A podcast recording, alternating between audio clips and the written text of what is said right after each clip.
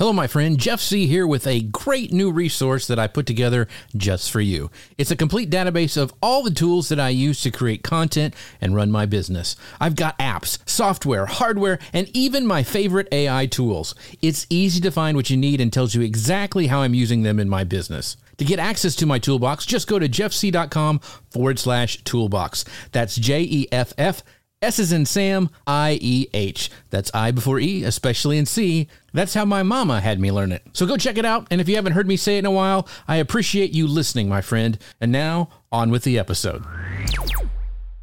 Keeping you up to date on the world of social media. Industry experts, innovators, creators, storytellers, and the latest social media tools, tips, and tactics.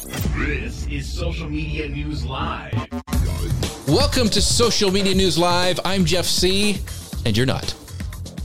I'm Grace Duffy, and this is the show that keeps you up to date on what's happening in the world of social media. Today's show is brought to you by Restream, the best way to live stream to YouTube, Facebook, LinkedIn, Twitch, Amazon Live, and 30 plus other online destinations all at once. So you can expand your audience with multi streaming today. Learn more about it at socialmedianewslive.com forward slash restream. Awesome. Today we are going to be joined by Janet Murray, and we're going to be talking about cutting through the content overwhelm and getting seen online. We're going to explore how to effectively, efficiently, and consistently produce good content that makes it to the right distribution channels for every size of business or company. And we mentioned earlier Restream, amazing sponsor, but we're also sponsored by our friends over on Ecamm. That's how we do this awesome show, have this amazing layout. So if you want to find out more about them, make sure you guys go to socialmedianewslive.com forward slash ecamm. That's socialmedianewslive.com forward slash ecamm. So, if you don't know who uh, Janet Murray is, she is amazing. She is actually um, a friend of mine, like I mentioned at the beginning of the show, but she's a content march marketer. She's an expert at that. She's an author. She's a podcaster and a keynote speaker who has spoken all over the world about building online audiences. She's helped thousands of coaches, creatives, entrepreneurs learn how to create engaging content so they can build their online audiences and make more sales in their businesses.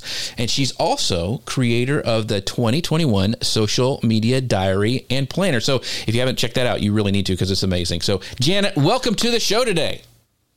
Thank you so much for having me, and thank you for that lovely introduction. Yeah, I'm so excited. It's been too long since we've been able to talk. So I'm so excited you guys can tune tune in today. In fact, our friend uh, Ian Anderson Gray goes, "It's Janet," so he's excited as well. He was there with me at that conference, and our friend Sabrina is also here. She is there. Hello, it's me, Sabrina. Hello, Sabrina. It's Jeff. I'm so glad to see you. So uh, let's get started. Grace, I know you had some questions to kick this off. Well, yeah, let's kick off this this show by talking about the content marketing landscape in, in general. So more than ever before, we are completely inundated with a flood of, of content online, everywhere else. You know, we saw this spike in 2020 as people flocked online for everything from happy hours to classes, performances, and even um, even church, you know, church meeting, uh, you mm-hmm. know, meeting up for church and then like fitness, everything. So now we're at this point where we are both challenged by ensuring that we are creating good content. And as you said at the top of the show, Jeff, that it is effectively and efficiently and consistently being created. And isn't that just the challenge? And then on top of that, you have to make sure that it is going to the right places, getting to the right places. You know, there's so many places you can go to, like apps, web, television, live streaming video, print, mobile. You know, our show right now we distribute as a podcast afterwards. So, Janet, can you tell us how your business, since you are a content marketing expert this is this is your space how has it adapted over the past year and and how do you see it evolving uh, throughout this coming year uh, you know throughout the rest of this year 2020 and going into uh, 20 i'm sorry 2021 going into 2022 um, for me personally this is the year of the short form video mm. um, so it's about reels it's about tiktoks and it's about being able to share your message in these really short snappy videos. So um, I've got really into Instagram Reels um, this year, particularly uh, TikTok as well. And I'm really excited about that type of content and the challenges for us as content creators to to be able to create really engaging content short form video like really really short um, i think that's where it's at and I'm really excited to see where that goes over the next year or so. And it's a lot of fun. It's very challenging. So for me, yeah, short form video is where it's at. So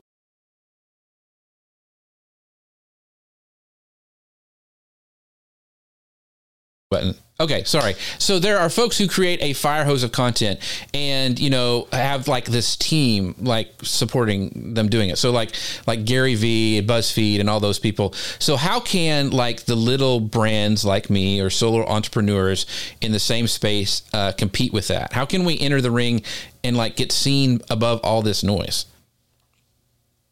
It's always come down to niching and or niching as yeah, you might right, say depending right. on, on where you are in the world.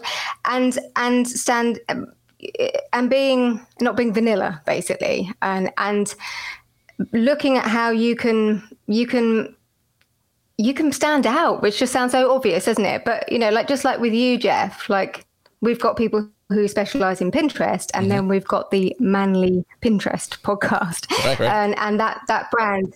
And I think that I mean it's been an ongoing problem for content creators. Is just that a lot of people are too scared to be different, and they're too scared to have a different opinion. They're too scared to show up in a different way. And I think, as ever, it's always been about about showing up in that really co- kind of authentic way for you and that probably sounds a bit naff doesn't it? Authentic but you know what i mean. But, right i know. but, but, but kind of being you. And i think the rise of again come back to short form uh, mm-hmm. short form video like tiktok and instagram i'm really interested and as a content creator myself i'm much more interested in what people who are creating I, I, let me rephrase that. I'm less interested in, say, what Gary Vee is doing right. than what your average content creator who who's just started a platform just because they're interested in creating a particular type of content or they want to experiment. So some of the people I follow on TikTok, for example, I follow a TikToking nun um, who, who, dances on TikTok. Um, I follow this guy who in the UK who um, he works on a farm and he does really exciting things like shows us, you know, lambing and shows um, little baby lambs being born and um, shows us around the farm, but also then does TikTok dances. Um, I I think you might have you might remember the um the whole thing with the oh my god what are they called the um the folks the, the folky songs what were they called the um, sea shanties that's what i'm talking mm-hmm. about oh, yeah, yeah, yeah. And the whole sea shanty thing that went viral on tiktok i like to say that i was ahead of the curve because i was watching sea shanties because i like music right. and i kind of saw that happen i saw that guy just showing up with his guitar and creating this really engaging content and then it just taking off and what I think we can learn from almost like non marketers is these kind of people, they often just turn up and they create content because they've got a passion for a particular topic and they learn how to engage their audience almost on the job, if you like. Right. And they create really engaging content and, and they respond to what their audience wants. And, and I, I feel like they're the people that I'm looking for for my when it comes to inspiration for content, they're the kind of people I'm looking looking towards. Probably not your marketing gurus or Gary right. Vee's or whatever, sorry Gary, but yeah. um, and and it's not about volume, is it? It's about the impact that you make, and um, it's about that kind of content comes from a really honest, genuine place. Like I just I've got the stuff that I want to talk about, these things that I want to share, and I'm going to get out there and I'm going to have fun. I'm seeing a lot more fun, people having a lot more fun creating their content, which is which is good. Does that kind of make sense? Yeah, I, I totally agree. And the, the question I also want to ask is because now do you sh- because there's this thought also for from going back to the marketing angle of content creation versus curation curation. So do you share out like to your audience the, the dancing nun and say hey this is a great thing i mean because i know there's a balance and i know a lot of people talked about yeah you got to curate content but you also got to create it and you have to have a balance what are your thoughts on that is that switch do we need to even curate content anymore or should we just worry about creating it Well, I guess I can draw on my own experience of of using content create curation, I should say, in uh-huh. my own marketing to build. I really grew my Instagram account very, very quickly last year, I think it was, in the back end of 2019, by curation. So by sharing memes and inspirational quotes. But I feel like like with anything with content and trends, people start to get to tire a little bit of the same type of content. And I'm not. Sh- there's still lots of meme accounts about, right. but I think maybe people are actually getting a bit tired of that of that kind of um, mode of content. And I grew an account of mine really quickly because I'm always experimenting. I'm right, always right, trying things out yeah. um, really quickly um, by sharing like really good good quotes, other people's. And for a while I was really saying to people like, you know, you don't have to create this content yourself. You can you can curate mm-hmm. other people's really amazing content. But actually, I think we are seeing a shift towards original content and more personality based content because ultimately that that's what it comes down to so to back to your question about the tiktoking nun well, i mean I, I do share those that sort of content with my audience but if I was just to put that in my story and say, hey, look at this TikToking nun, then people would kind of laugh and say, "Oh, right. that's fun and that's that's great." But actually, I think it's kind of my job to set that in context. Um, so maybe by grabbing an interview with the TikToking right. nun, still waiting to see if she says yes, um, or or by, or by including that kind of content, say in my own podcast or something.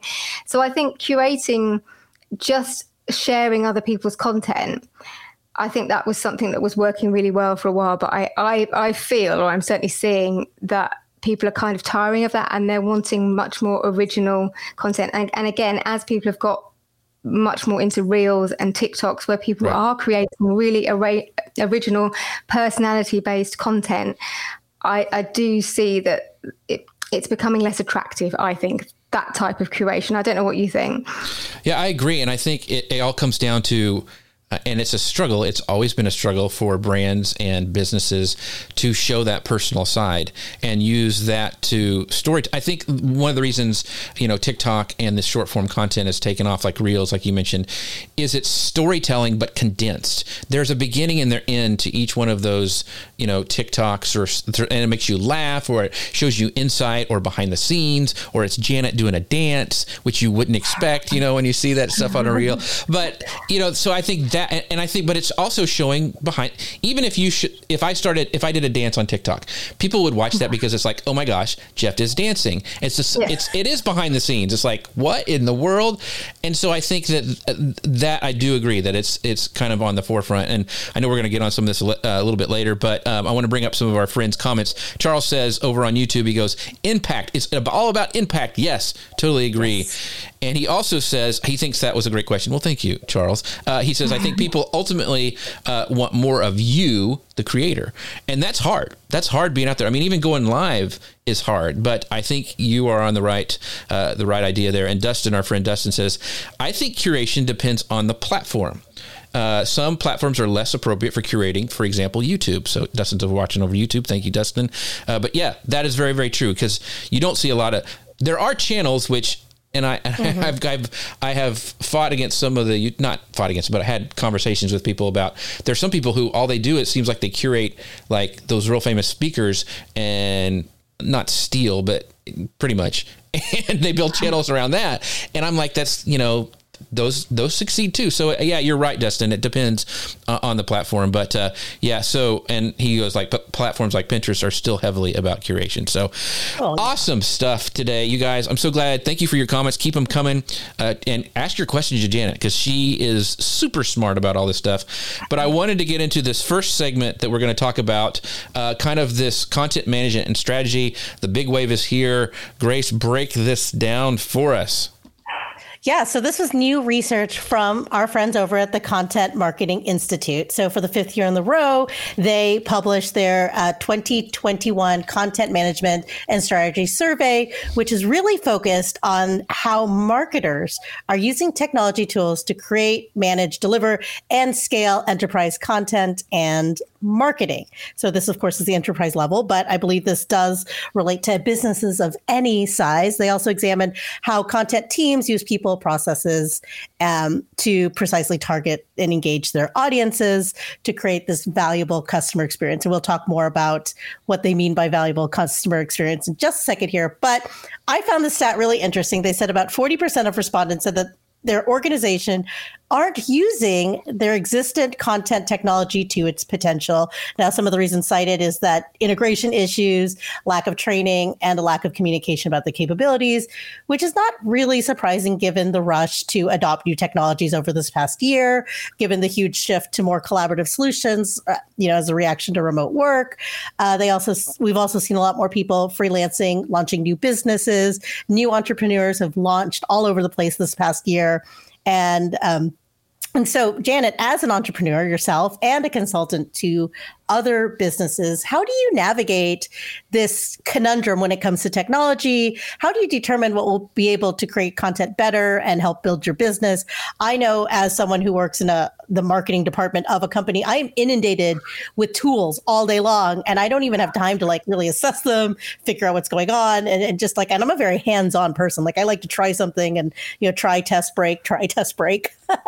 so um, that's my strategy, but I don't know that that's really a good use of time, my time.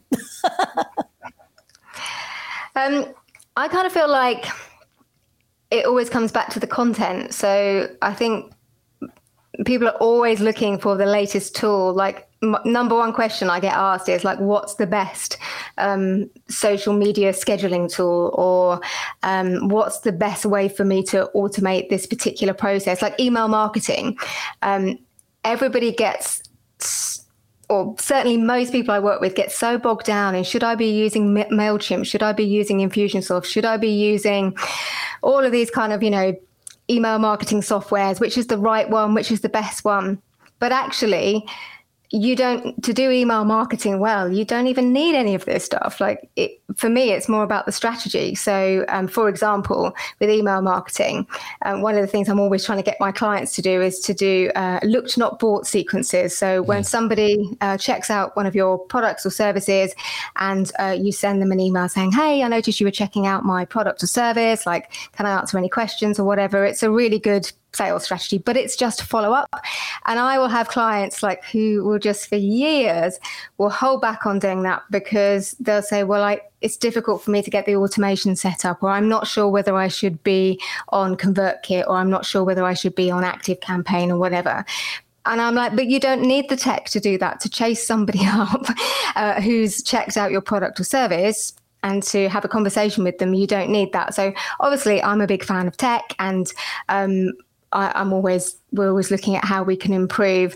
Uh, one of the things that I've been looking at this year is is how to organize my content better. We've just started using Airtable, but ultimately me having Airtable, for example, isn't going to make up for my content not being very engaging. and so I'm always back to is the content engaging? Um, is it allowing you to have conversations with people? Automation is great, it can make your life easier, but the first thing is always getting the content right.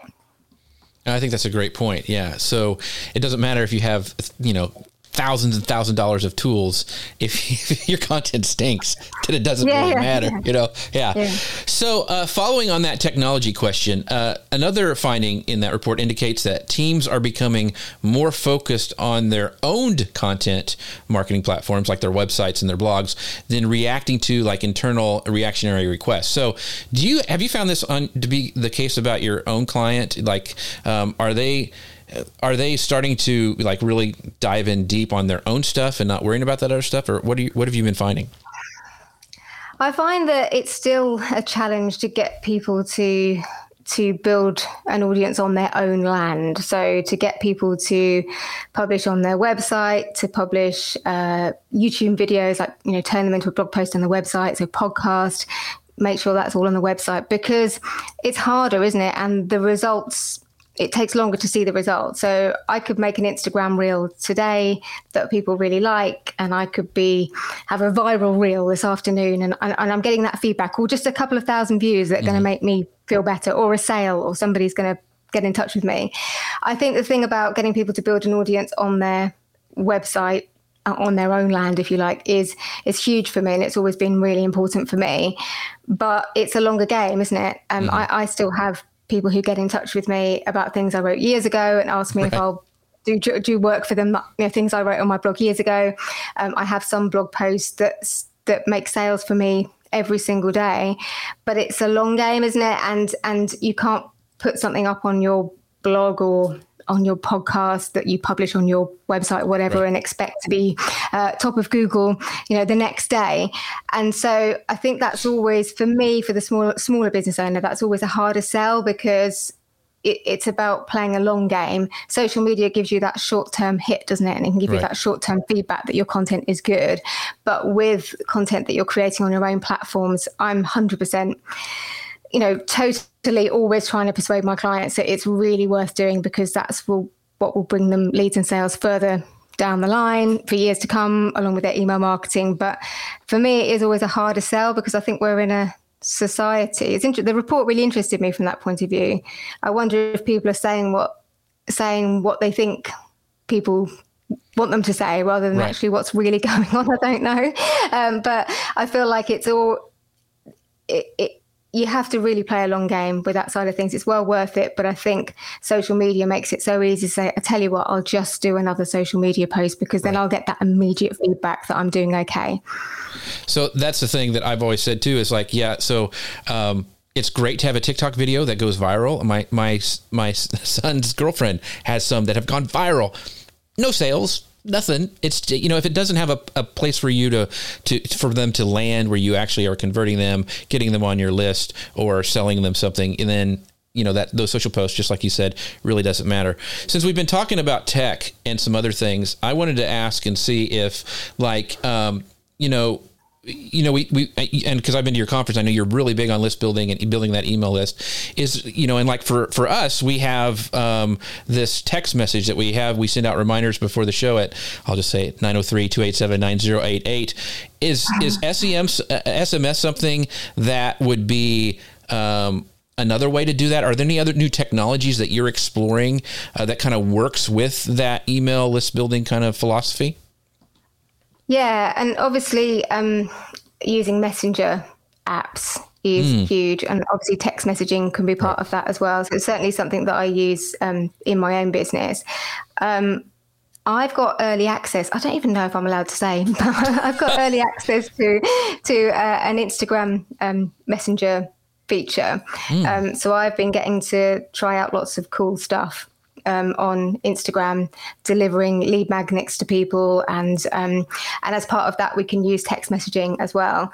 Um, so I think messaging is is going to continue to be huge, um, both on social media platforms, but also um, via text. And what I love about it is obviously that you can reach people in different ways. So um, people can go to my Instagram if you want to. You can go to the you can go and click on my Instagram and, and try this out. But right. my messenger will deliver you my lead magnet, and then we'll um, then we'll follow up with you via email. And I love the way that all of those different ways of those different methods of communication, I guess, um, mm-hmm. can interact with each other. I've just created a new quiz um, uh, for an audience growth quiz, and that will. Um, you do the little quiz in my messenger, either on Facebook or Instagram, um, and then it will deliver those results via email. And then, if you want to, um, if you were going to come to a webinar or something like that, you could then get a reminder by text. So, I, I, I think also uh, it, the more choices we have um, to to say how we want to be communicated with as well. So some, some of us prefer text messages, don't know. Some people right. prefer messenger, and and I love the way that I love the way that all of that tech can interact with each other, and how you can have a a conversation with somebody on social media and using that kind of tech, they can be on your email list and you can be nurturing that that new person um, within seconds. So that's all all really exciting, I think, and I think there's lots of new developments coming there. Awesome. So there's a couple questions I wanted to bring up. Uh, first of all, Charles says, uh, great information being shared here. Thank you, Charles. I appreciate that. And Hilton says, uh, Instagram DM automation was open to the public on the 2nd of June. So that is a relatively new thing. Thank you, Hilton, mm. for sharing that with us. Um, real question, a question here is, um, this is this is a long one, so it's going to come. So this is from Marino. Uh, uh, says we've been dealing with content marketing so far, and to me, it seems like we've got to the edge of that era since all social media are flooded with content, mostly useless for businesses.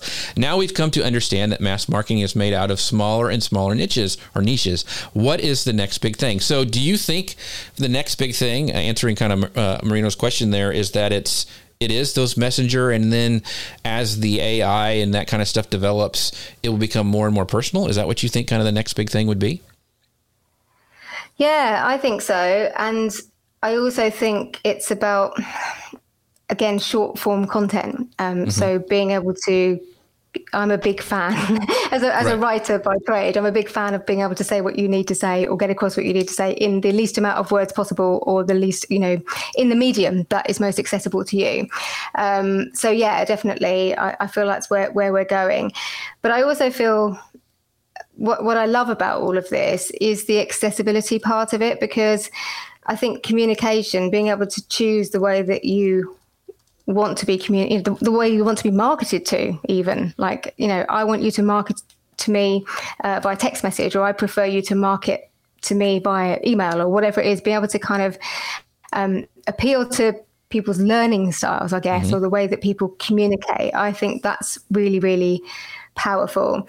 Um, and everything's just so much easier now, isn't it? Just just to be able to kind of, you know, pull out your phone and, and create a short welcome video uh, to make things feel much more personal. Um, yeah, really, I love the fact that everything is getting more and more personalized and more and more down to people's personal preferences, that we can have more um, influence over that. Um, and I also love the fact that everything's shorter and more accessible, and we right. can have that information delivered to us in a in a medium that that that we we, we most you know that we find uh, the most accessible. Mm, that's a good point. Good point. So, Grace, did you have a question, or are we ready for the next section? I can't remember. I think we're ready for the next section. Okay, I have the, I had the same question as Marino, so good job, Marino. Thank you yeah, so much yeah. so for for asking that. That was a good one. So, the next uh, segment we want to talk to was, uh, talk about is creating truly great content experiences that succeed at scale. So, we're looking as we're researching for this uh, for this show. I came across this article in Marketing Profs. Uh, it's titled "The Three New Rules for Content Experience" by Randy Frisch, and in this this article, Randy cites a 2021 B2B marketing report, which addresses this enormous disconnect that seemed to be happening between what marketers are prioritizing versus what buyers truly want given this new space in which we are completely inundated with with uh, marketing content and you know it's it's getting harder to create that stuff that engages and entices for your audience. So to start buyers do not want to be sold to according to the study. They want to be educated. And the study found that uh, more than half of buyers are what they find useful is user reviews, product tours, and videos. But guess what marketers prioritize? Sales sheets, white papers, and ebooks, uh, which we all know are those lead magnets we're all supposed to be creating, right?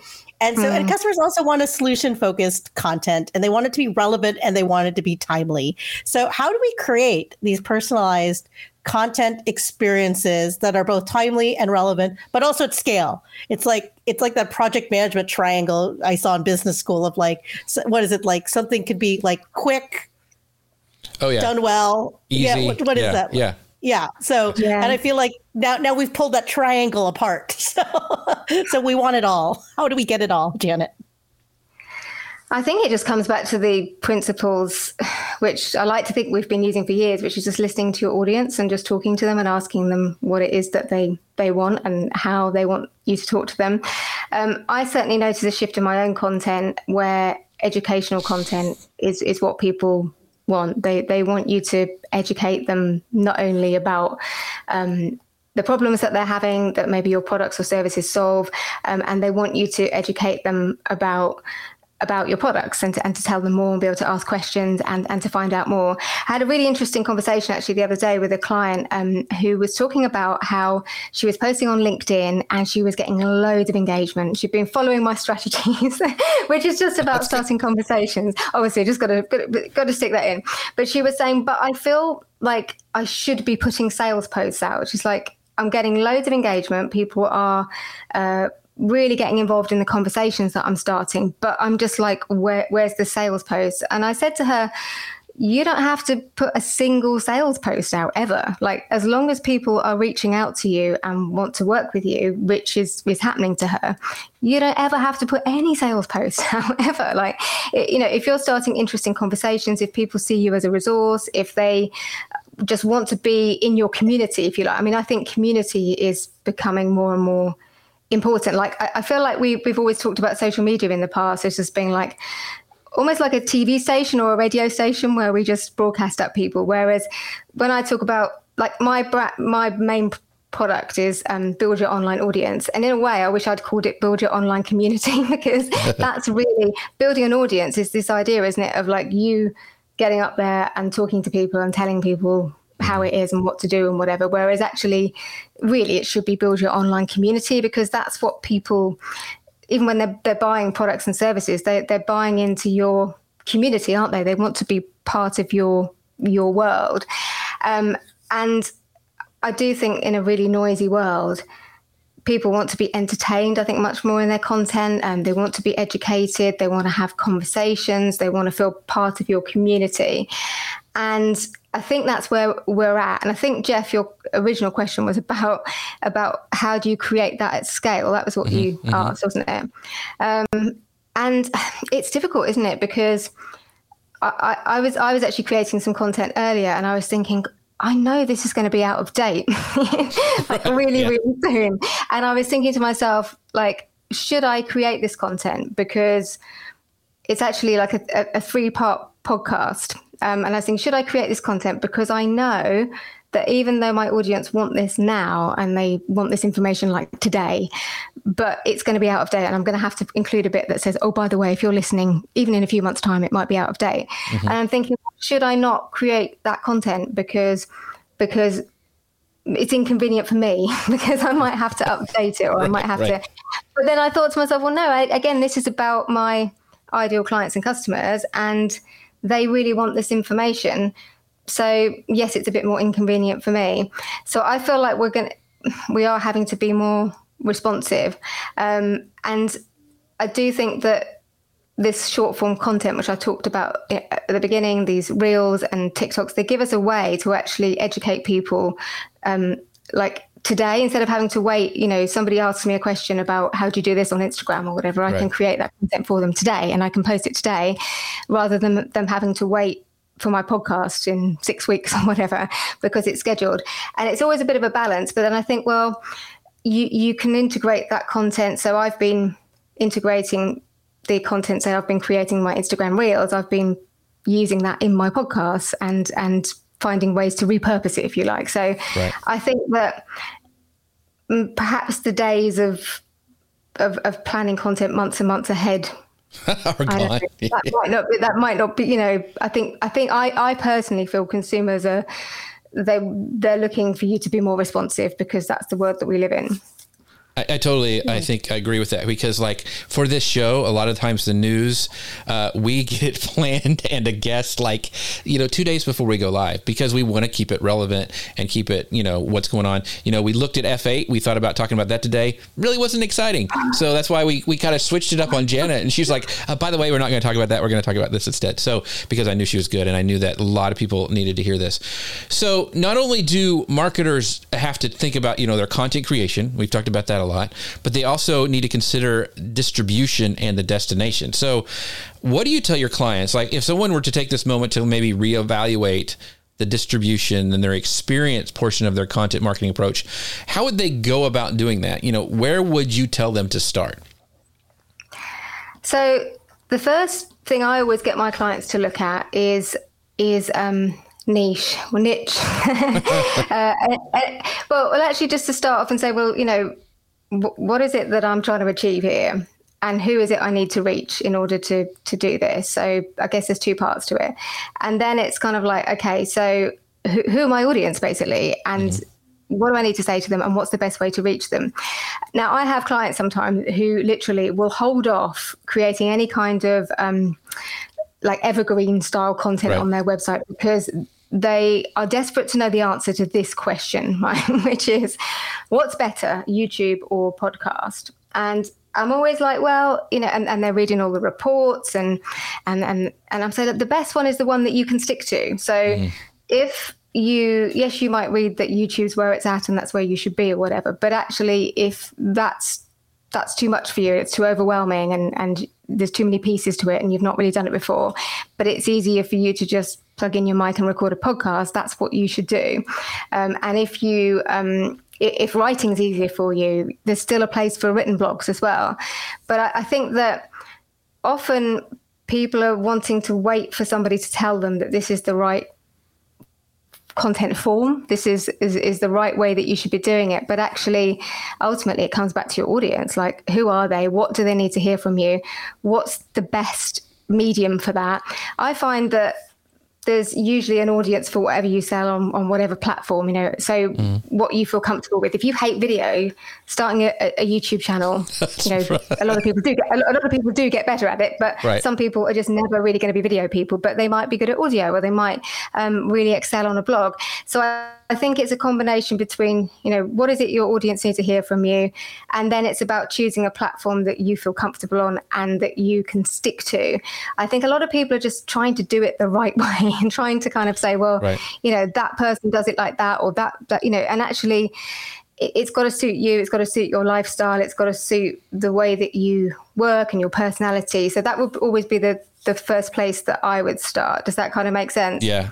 And so i always tell people like I don't know why I do this live video thing because I have a face that is made for Photoshop, so it's Whatever. it's perfect. So, uh, but it's it's just it seems to be working. So um, one of the things, and I'm going to fanboy a little bit, but one of the you you mentioned talking about like providing value and having people you know not doing the sales stuff, and like I fanboy about Lou Mongello all the time, but he talks about uh, he just goes lives and provides value, and he has built up this humongous community uh, around you know his Disney and going into the parks, and you know it's very popular, but he's got these community that will that support him and make him he has a great living from this and he doesn't ever really sell. I mean he mentions his stuff but that is really hard for businesses, I think, to get their mind around. So, talk, you know, we talked about a little bit, but circle around and what do you tell clients? Like you mentioned uh, the lady who was on uh, Instagram and she was like, I never do sales stuff. Do you tell them never to do sales stuff or do you have a formula that you give them? Like,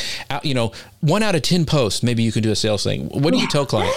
Yeah, that's another thing everyone wants to know. Like, exactly what percentage, Janet, of my post right. should be sales yeah. posts. Right. and, and, yeah, tell me exactly. And I'm like, well, it really depends, doesn't it? And it depends on what you're selling. It depends on who your audience is. Also, it might depend on you know when you're big launching something you might do a lot more salesy posts um, and you know when you're not big on launching something you might do less. You might be in a phase where you're audience building um, so everybody wants like the magic answer. And there isn't one unfortunately. I wish there was because my job would be a lot easier. Um, and i mean i don't do a lot of salesy salesy posts. I tend to favor more like getting it's like community based. So i've just launched a podcast and i know i mean the stats tell me that if i just post loads of stuff like hey uh, listen to my new podcast like um, that's me that's about me. It's not about my audience.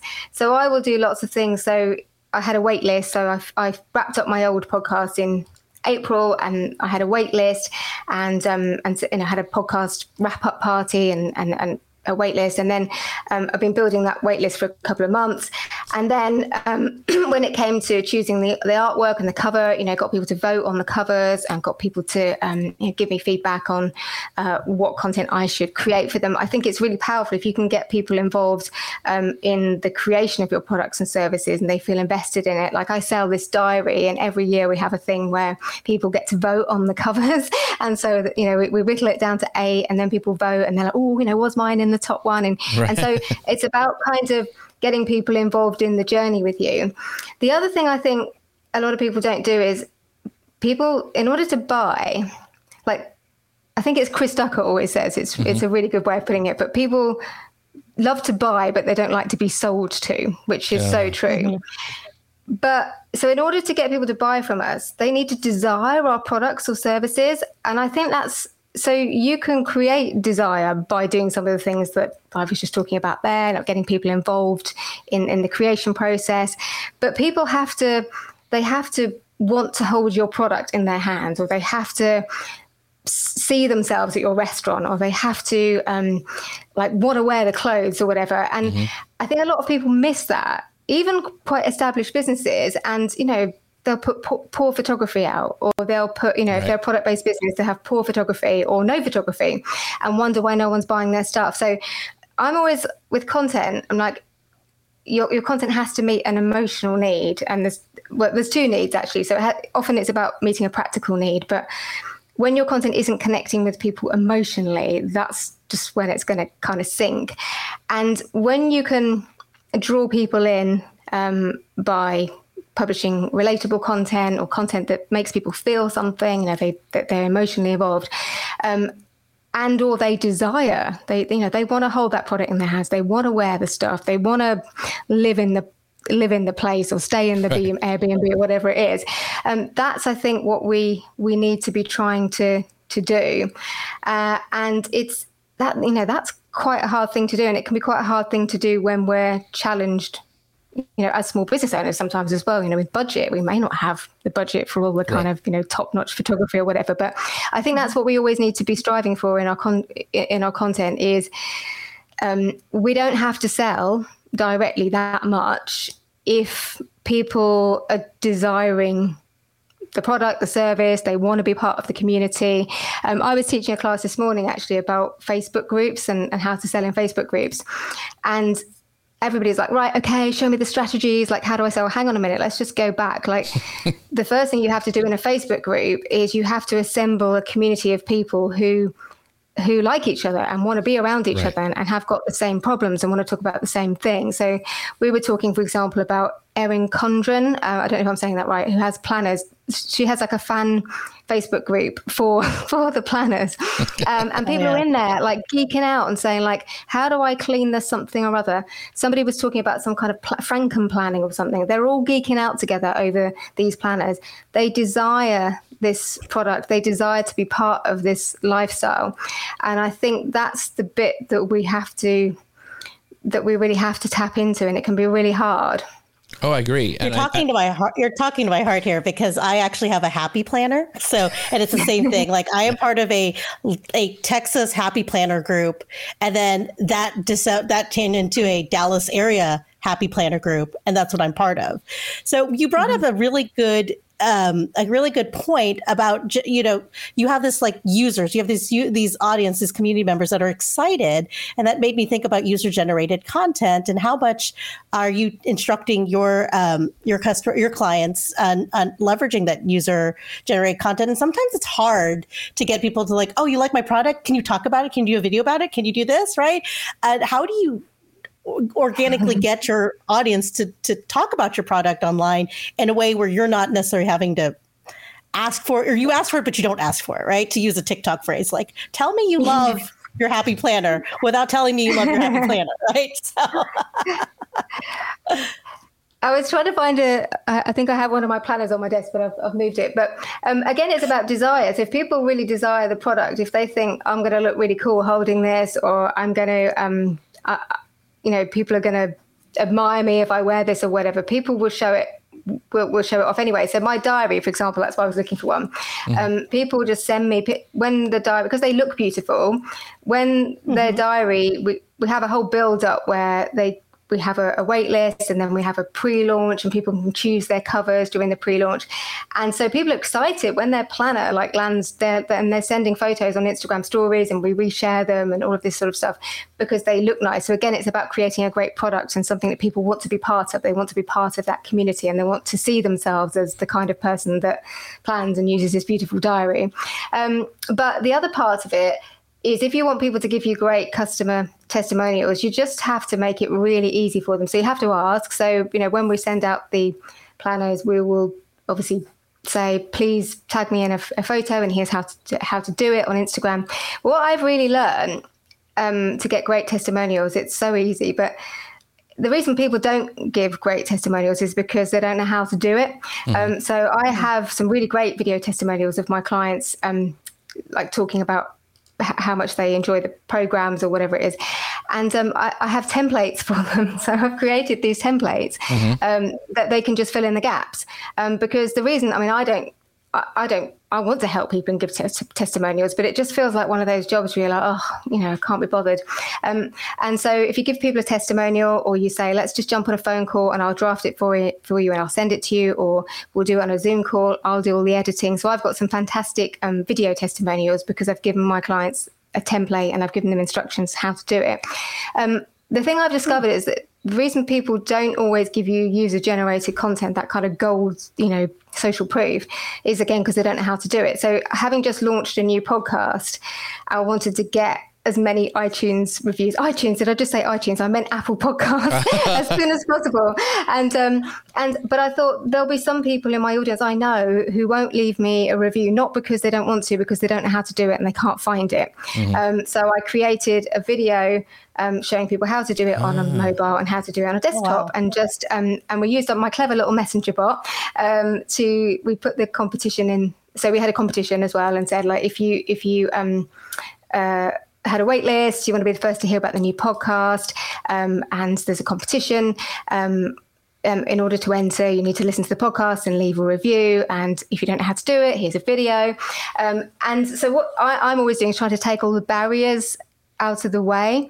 Um, when people make it really easy for you to make a review or they incentivize you, then you do it. But when you're like, oh, I don't really know how to do that, I've now got to go onto Apple Podcasts and work out. Right. And and I think we underestimate how how much people don't know. Like just because we know how to do something doesn't right. mean that the next person does. Yeah, pretend like you're explaining it to your mother. That's what I do. It's like, okay, yeah. mom, this is what you do.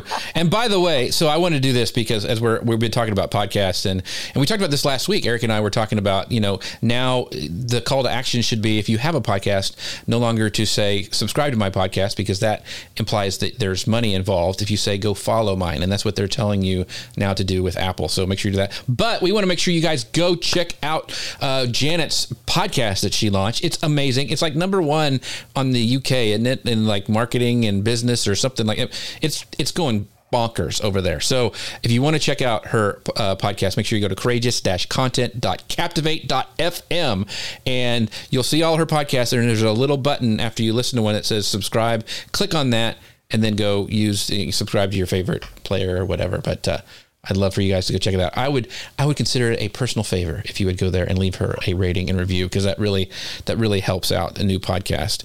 A um, couple comments real quick. I wanted to bring up Hilton's uh, comment. He says uh, that's brilliant about getting people involved in the creation process, uh, getting them to vote. Love it. And then uh, Marino says I always ask myself the same question before posting any content. Does this resonate with a problem, an interest, or an uh, exigency? The pie model of uh, my my community, our tribe? Does this resonate with all of you? It does. And in fact, Absolutely. if you guys are struggling with how in the world to do these cool live videos and lower thirds and everything that I'm doing today, make sure you guys go check out our friends over at Ecamm who sponsor and make this show possible. You can go to socialmedianewslive.com forward slash Ecamm. They're amazing. Uh, if you can dream up a live video, they can make it happen. So make sure you go check them out. And Grace, uh, somebody that's dear and close to your heart as well, talk about them a little bit. Well, today we're doing this awesome deep dive into content creation with our very special guest, the amazing Janet Murray. And there's no better way to distribute that awesome content that you're creating than Restream, especially if you're using live video, audio, or podcasting as part of your marketing strategy. So everything from custom branding to multi streaming to over 30 online destinations because why only choose one? Choose them all. Go to all of them like we do, right?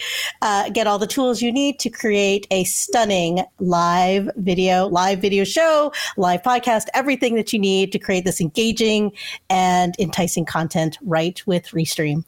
Right. And Samantha, maybe I gave the wrong link, but I'm going to put this one up too that you can go uh, figure out her podcast. Samantha says it's at janetmurray.co.uk forward slash courageous content mm-hmm. podcast. So I think that one works as well. So I and I think you one. can search for courageous content podcast. Yeah, she's everywhere. I used, yeah, yeah, I use Stitcher, and that's how I found it. So, and yeah. Janet's face is on there, so uh, you cannot miss it. It is, like we said, number one in marketing in the UK, and number two in the business chart. So she she just launched too, right? So we did want to talk to you about your podcast. So you know, we know you just you just launched it. Tell us tell us about it. Tell us tell us what prompted it and what got you uh, what got you going.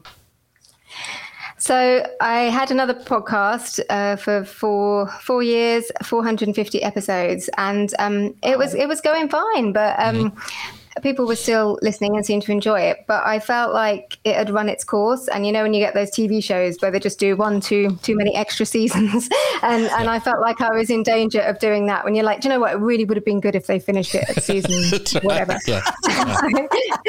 so I but I also I wouldn't say I was like bored particularly, but I was starting to, you know, when you're just kind of knocking them out, and I didn't want to do that. Mm-hmm. Um, so I decided to park it um, at beginning of April, and I've been working on something new.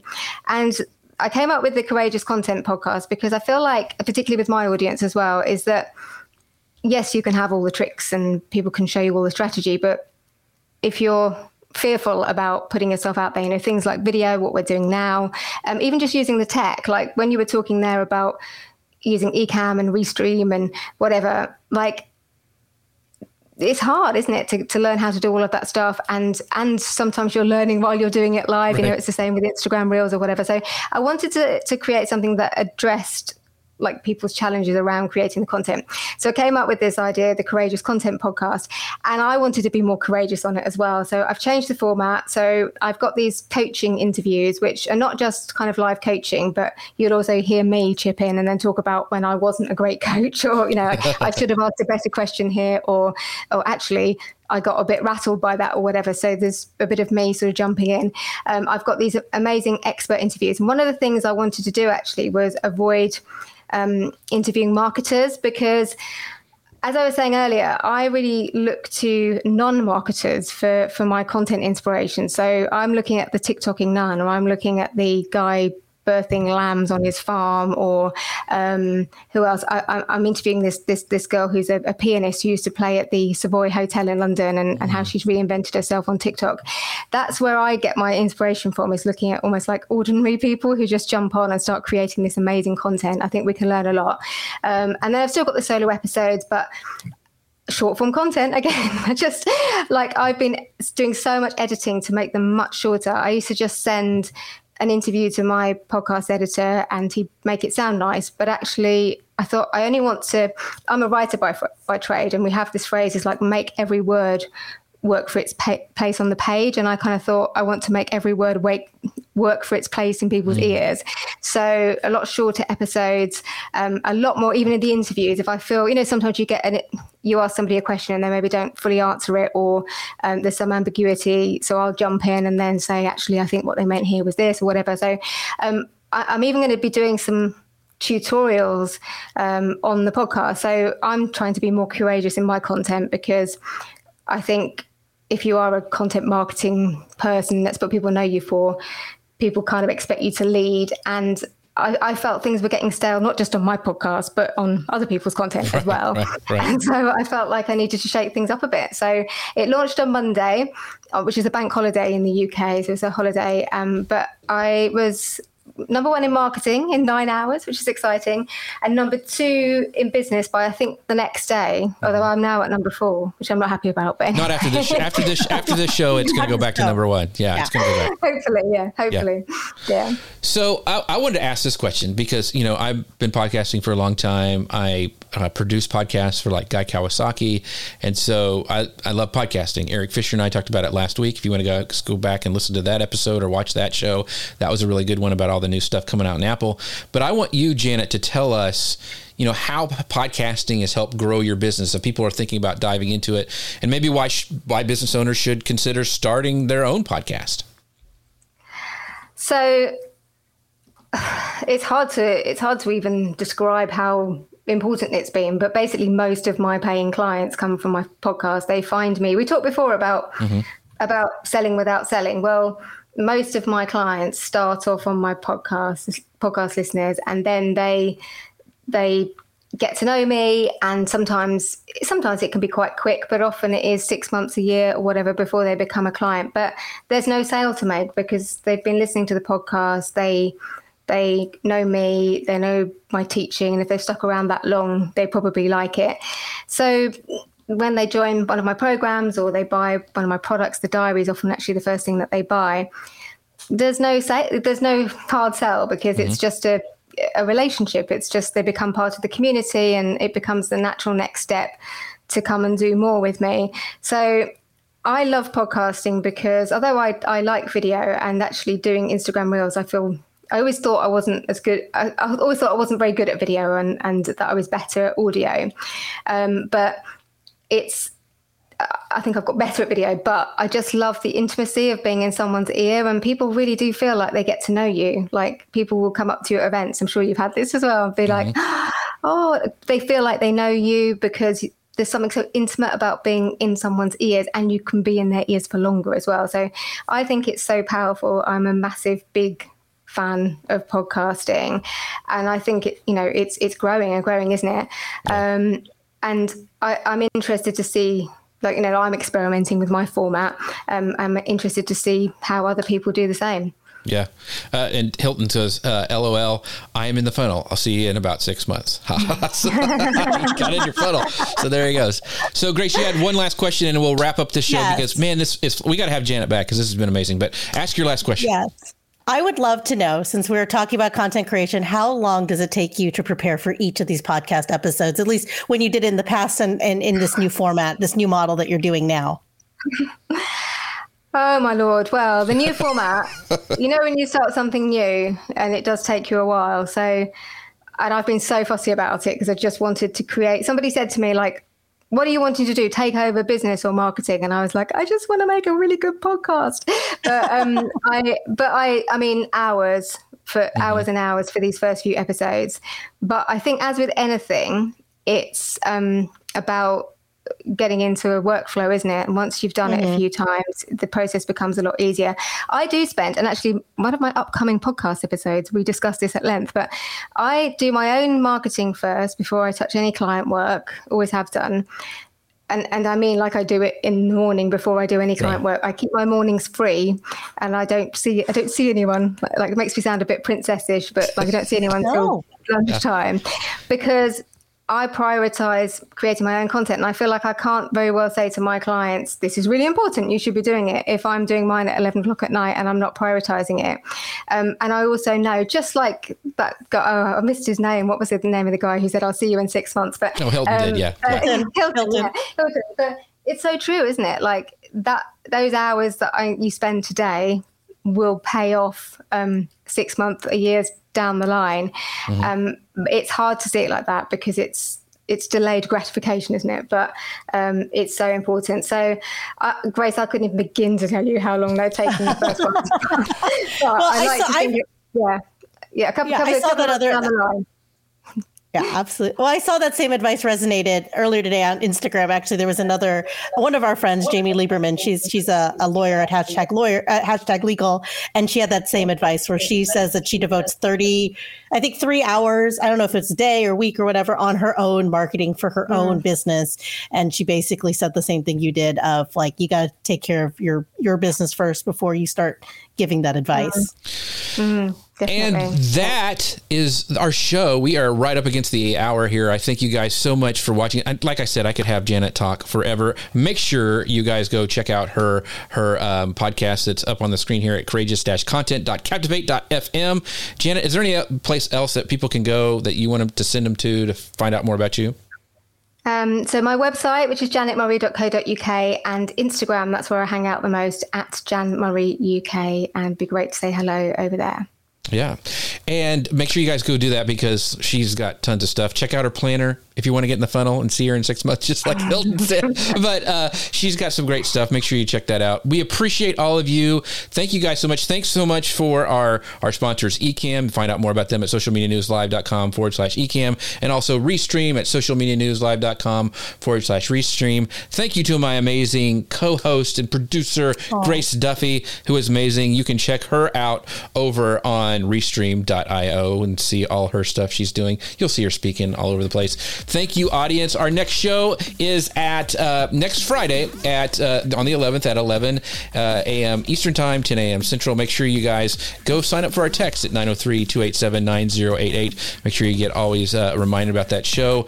And with that, we'll see you guys next time. Appreciate all of you. Thank you, Janet. Bye, everybody. Thank you. Social Media News Live.